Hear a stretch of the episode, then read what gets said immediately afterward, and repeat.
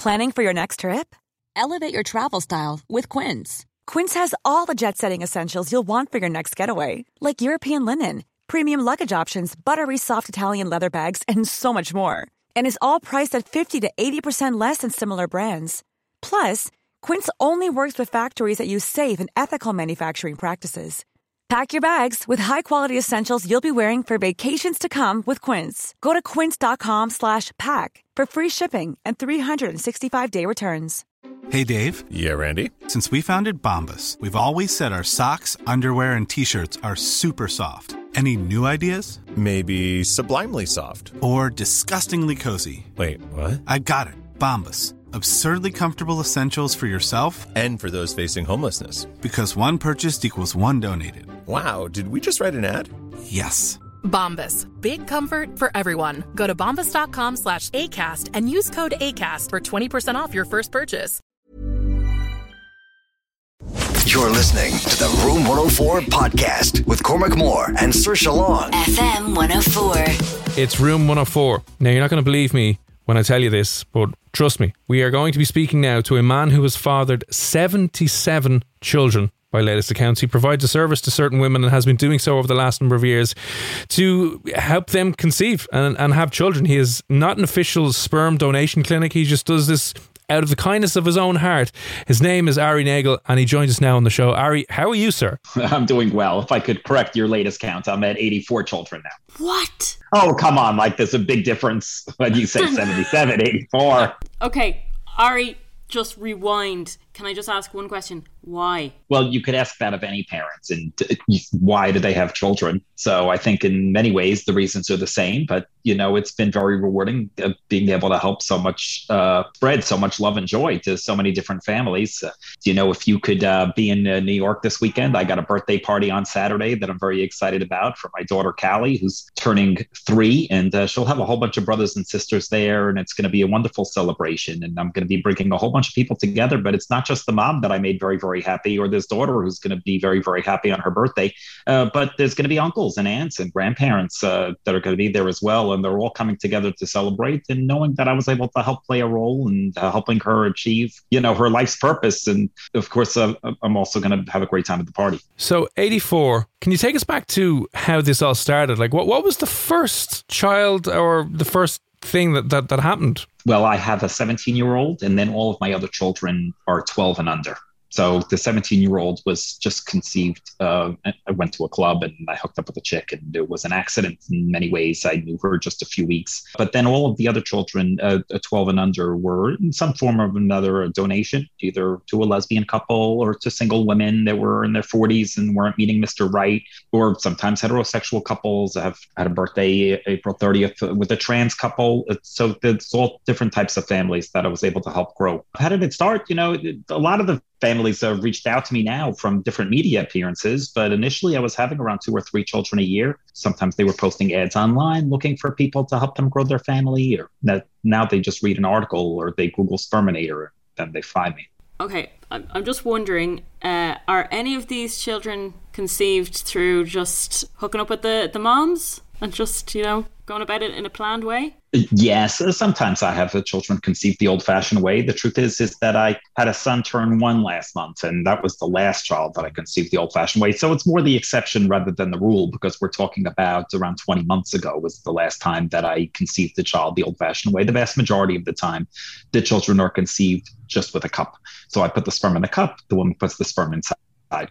So I have 15 women pregnant right now only three of them were conceived with a fertility clinic. Uh, the other dozen were all conceived just on our own, giving them sperm in a cup and then they put it inside on their own. So you'll have close to, could have close to 100 by the end of the year. Your math is a little off uh, at 84 plus 15 uh, women pregnant. So I'm close to 100. That's true, but actually, uh, I have two women that are expecting twins. There's a woman in Hungary that's expecting twins, and a woman in Connecticut that's expecting twins. So it, if they all carry a term, then yeah. by January 1st of 2022, I'll have 101. And do you want all the children to have grown up together and to know each other and to be completely involved in all their lives? You know, uh, of course, that's I think what every parent wants. They want their children to bond and get together and enjoy each other's company. I know I have a very close relationship with my four brothers and two sisters. But realistically, uh, that's not going to happen. We have children spread out all across the United States. I mean, if I just look at the women that I currently have pregnant, aside from this woman in Hungary, even just in the United States, they're New York, New Jersey, Connecticut, Pennsylvania, Maryland. I have a woman pregnant in Alabama, Tennessee, Texas, in Florida. These states are just all across the eastern seaboard of the United States. This just not realistic that they'll all get together. Although this birthday party that I have on Saturday, that mom is from Florida. She's flying into New York to have the birthday party here because she wants a lot of the brothers and sisters uh, to be able to attend. Uh, she, she, does have some siblings that are nearby, around two hours away in Orlando, and those kids get together quite often because they're both close in age. Uh, but she wants uh, to have their her daughter, who's an only child, because when she reached out to me, she was a little older, so the opportunity for maybe additional siblings isn't always there. So she doesn't want her child to be an only child. So she's very happy that the kid will be able to bond with their brothers and sisters. But of course, it's up to the families uh, what they want. Not really the one making the parenting decisions. The moms make all the parenting decisions. So some of them feel very, very close to the other moms and they chat with each other and get together sometimes daily. And then there's other families that just keep to themselves and then don't really want to have anything to do with the other kids or moms. So oh, there is a Facebook group with over 60 of the moms that joined, and then they share pictures and uh, they try and get together for Zoom meetings uh, since COVID and things of that nature a lot of people who will get involved with obviously donating their sperm would never see themselves as a parent or being involved, and probably I don't even think they can be. But do you, do you see yourself as a parent or as a sperm donor? It, it, ultimately, in the end, it's really up to the families that are asking me for help. So some of them want me to play a role. So there's some kids that I've never met, and then there's some kids that I see every single day. Uh, right now, in the next room, I have three kids that are homeschooling and that I'm spending quality time with that I see all the time. And then there's other kids that uh, that I've never met. Sometimes they share pictures, so the level varies ultimately in the end it's really how they see me so if they look at me as a donor then that's the relationship that i have and then if they look to me as family as many of them often do then i am playing a kind of a father role uh, the, the vast majority of my children I have met, and the vast majority of my children do call me dad. And obviously, obviously, having kids is very expensive. Is that an issue? Yes, certainly. Uh, kids are expensive, but I think in the end, ultimately, kids need a lot of love, even if they are buying sneakers from Walmart or whatever the Payless shoe stores, and they're not wearing the latest Nikes. I think, uh, you know, if they have a lot of love and attention, I think that's more important. You know, I see so many of my families, and some of the moms are a little more well off, and some of them struggle financially. But in the end, I think the lucky children are the ones that are just receiving all this love and attention. And I think that's more important. Uh, of course, financially, I know I struggle. Uh, some of the moms went back on their word and sued for child support, even though that wasn't the arrangement especially since I was really a donor and trying to help them. But the vast majority of the moms were honest. Uh, I know I have this birthday party on Saturday. To go back to it, there's nothing I'd like more than to just be able to say, you know what, let me cover the expenses for the birthday party. But she knows that I struggle financially, but the mom's doing okay, and uh, she'll be able to support the child. Of course, she's really only supporting one child, so uh, I'm not doing much of the supporting. The moms do most of the heavy lifting. For your services, for want of a better word, do you charge? Like, do you? Someone comes to you and says, "We'd like your sperm for a baby." Do you? Do you have a fee? Do you charge? Do you ask for a financial donation or contribution? Nope, I never charged anything to any of the women, although sometimes there are some travel expenses. This woman that's pregnant in Hungary, I had to fly to Hungary and uh, go to the clinic, but uh, I, I, don't think it was a lot. Maybe it was one or two hundred dollars because I was already helping a woman in the Czech Republic and Slovak Republic, and it was really just like a bus ticket. So it, it was very, very minimal. But uh, sometimes they do reimburse some of my travel costs. And have you any idea whether you're going to slow down and maybe give up being the sperminator, or are you going to continue on for as long as you can? Yes, no, I'm definitely not going to continue on as long as I can. I mean, men can have children until they're senior citizens, you know, but whether that's healthy or wise is a different story. I think there's increased risks uh, depending on the age of the male. I think studies have been done for the women more extensively than they have for the man, but sometimes there's a link for autism for the age of the male and they see a little correlation. Uh, but I'm 45 now, so I don't think I'm going to be doing this in my 50s. I look at my dad, and he had my baby sister when he was 46. So, but you know, that's a year away. And of course, I hit 100 already by the end of the year if all goes well. So it's not a terrible time to stop, but I'm not sure. But uh, certainly, I'm not going to be doing this in my 50s. Is this is it a world record? Do you know of having the most amount of children? I'm sure it's not. Uh, you know, there's sheiks and sultans and Mormons and there's all sorts of, you know, yeah, I'm sure there's a list that you can Wikipedia and then there's, you know, sperm donors, you know, people who are doing anonymous donations, they're not in the news because they don't know how many children they have, but they could have a lot of children. Nobody keeps track of when you go to a sperm clinic and donate sperm anonymously, how many of those actually translate right. into children. So uh, there's no way for them to track it. Of course, I keep track of my children. I have a spreadsheet and I, of course, I'm in touch with them, but I'm sure it's not, I'm not there at the record, but I'm sure it's, uh, it's not a, a large group of people who hit triple digits. What's your family make of this? Yeah, I got uh, four brothers and two sisters and 27 nieces and nephews. And of course, my parents are in their 70s. And I think all their views vary. A lot of them struggle to see the motivation, but I love them. They love me. We get along. Uh, it's an unconditional kind of love, even if they don't approve of my lifestyle. My four brothers and two sisters are all married, very, very traditional relationships and have children that way. And I think that's what my parents envisioned for me. They're 73 and 78. They're Orthodox Jews, very, very traditional. And I they're not so proud or accepting of my children. I think in many ways they're ashamed of my lifestyle, uh, but it doesn't affect uh, how close we are or uh, us getting along. Even if they would prefer, I you know became uh, in, entered into a more traditional marriage and had children that way. That being said, my brothers and sisters also vary. Uh, some of them get together with my niece, uh, with my kids, and they might get together with their cousins. my kids get together with their cousins quite often and uh, some of them don't. You know. What What do you think is the big misconception people have about what you're doing? What do most people get wrong? Well, you know, people question why don't they just do it the normal way, right? So, what's the normal way? Well, the normal way is go to a sperm clinic, right, and then look through a catalog of sperm donors and then that's how you're supposed to choose your child's father i mean one of the most important decisions you're possibly going to make in your whole entire life who's going to be the father of your child and you don't even get to have a cup of coffee with the person. Most of the time, you don't even get to see a picture. Maybe you're lucky if you get to see a baby picture. I guess if you really want to see an adult picture, sometimes you have to buy a photo package, but you have almost no information. All you have is basically some form that they filled out. Of course, you know about their sexually transmitted diseases and to make sure that it's safe, but that's about it. I mean, I don't know if they're testing for schizophrenia. They're not testing if they have a temper. uh, you, you know almost nothing. You're going into the situation completely and utterly blind. And that's the, not, not the biggest issue. The biggest issue is when the child's born, then all of a sudden that child never gets to know who the father is and they suffer from identity issues. I think even if I'm going to be a miserable father, at least my children will know who their father is. And I think knowing is better than not knowing.